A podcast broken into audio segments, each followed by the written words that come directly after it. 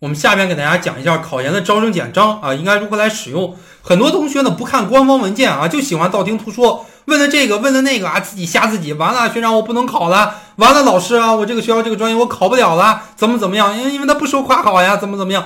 我说你别乱讲，你去下载一个招生简章，你登录这个学校研究生院官网。你比方说你考华中师大，你登录华中师大研究生院的官网，你去下载一个招生简章。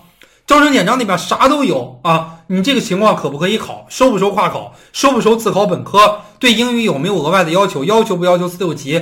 收不收这个同等学历的考生？收不收自考？收不收这个专科生？对吧？这复试考什么？加试考什么？它的参考书目是什么？录取人数是什么？对吧？招不招这个非全日制？奖学金和助学金怎么样？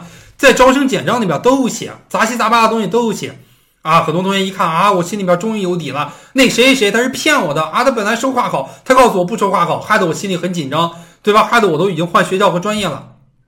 每年呀，在不同阶段，很多同学都有这种情况，所以你一定要看一看这个招生简章啊，招生简章非常的重要。